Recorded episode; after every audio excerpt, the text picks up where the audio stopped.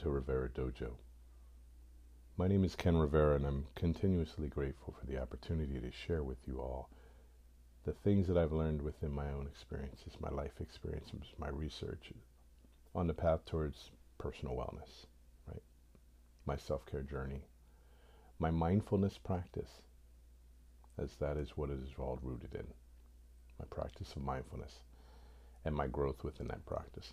So, as I've learned things, I've identified or flagged things that I'd value and um, pursued them, right, to gain a deeper understanding.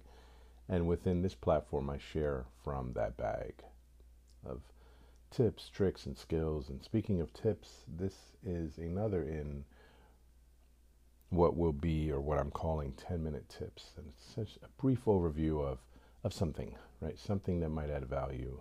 You know, digging in a bag, reaching around, and looking for something to share and briefly briefly touch on it, see if it helps you in your initial understanding or expanding your understanding of what wellness, what self-care means to you and hopefully sparking an interest in mindfulness, right? A practice of awareness, being present, being more present in your life, being more present in your relationships, in your work, etc., etc. So in this tip I want to talk about intentions. And intentions for me, it, it resonates deeply. I have a long history with with intentions.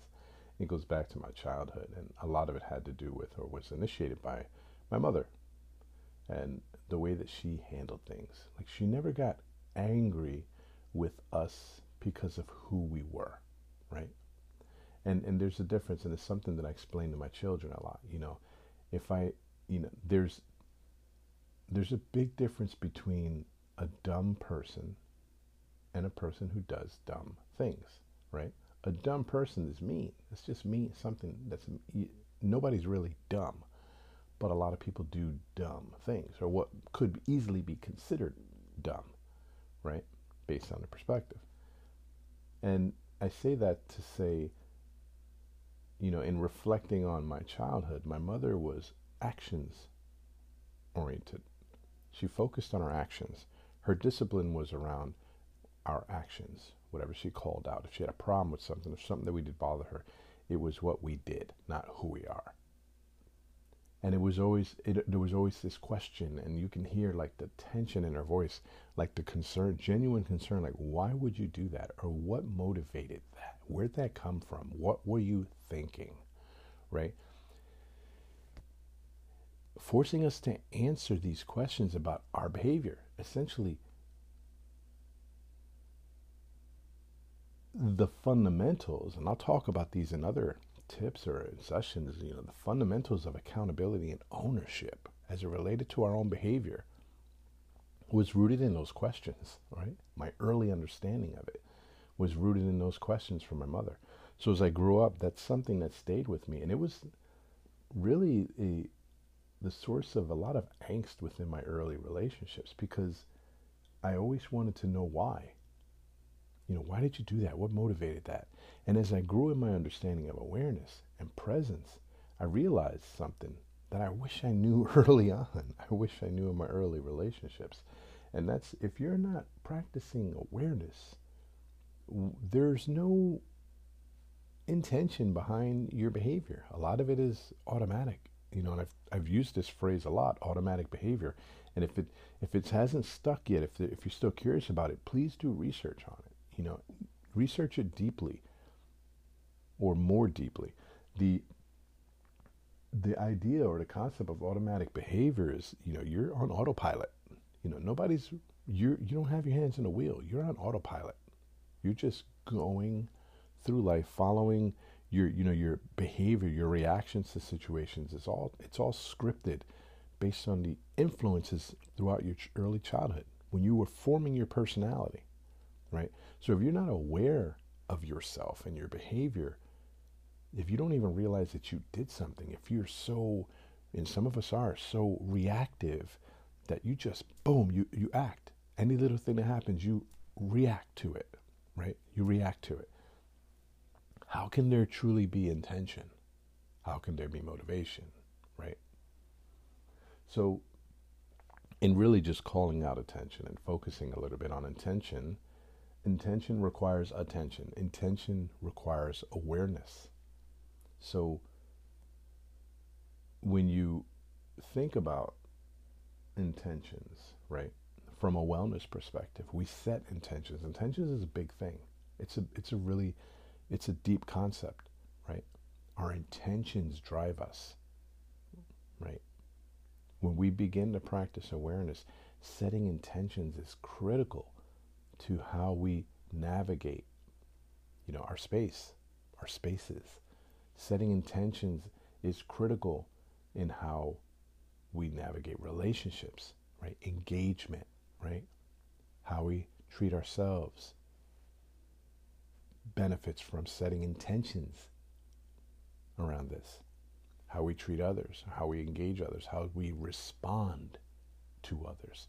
To respond versus react is an intention that wellness practitioners, mindful practitioners meditate on, literally. They meditate on this. Setting intentions is as powerful as affirmations, right? An affirmation is this the statement that you make, you know, to yourself about yourself, right?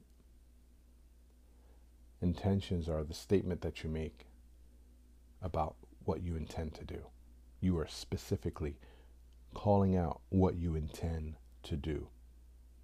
In the morning, an intention, a great intention setting meditation is to have a grateful heart. You know, I'm setting an intention to have a grateful heart today. And that's what I'm going to meditate on. That's what I'm going to reflect on in my moments of awareness throughout the day. Right now, I'm setting an intention to do something. And once I speak that, you know, the power of speaking something into existence, if you believe in that, right? You are putting out that energy. You are basically setting the tone for your day. You're setting the tone for your engagement. When you walk into a meeting, you can pause, practice a deep breath, you know, practice a little bit of breath work, momentary, the three minute uh, check in that I talked about in a previous tip. Practice some breath work. Set an intention to go in with an open mind, to be attentive, to really focus on the needs of the person that I'm meeting with. If you're a manager, if you're meeting with your manager, focus on having an open mind. Focus on being present. Focus on you know, asking questions where there are concerns, not leaving anything to linger, right?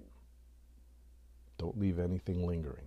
You know, those are intentions that you could say. And when you're doing that, you're taking your you're taking yourself out of your emotions and into your thinking, right?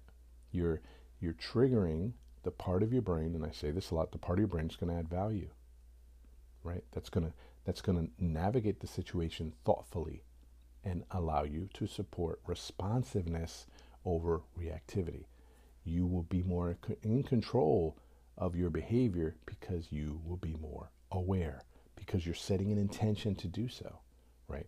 And when you practice intention setting and you start to bundle that into your mindful practice, you already know that you know you're going to engage breath work before you go into any before when you start your day you're going to start with breath work whether it's a gratitude meditation or intention setting for your day before you go into that meeting, before you go to your partner's house or engage in what might be a tough conversation. You're going to engage those skills, right? So now you can add intention to that skill, or you can increasingly add intentions and set the intention about how you want to respond.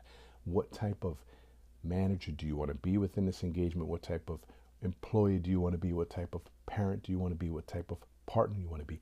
Put that statement into existence, speak it into existence, think on it, right? You're now thinking about it. And as you're thinking about it, you can, with practicing awareness, model your behavior, right? Navigate that situation in a more, oh, from a more aware posture and model your behavior in a manner that supports manifesting that intention. Now start to expand on that and you can see the value, right?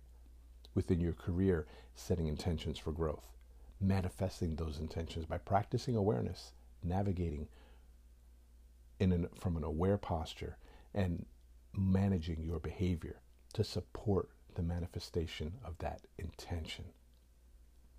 So think about intentions, explore intentions, practice intentions, and I'd really love to hear what your experience has been. We'll talk more. Until then, take good care of yourselves.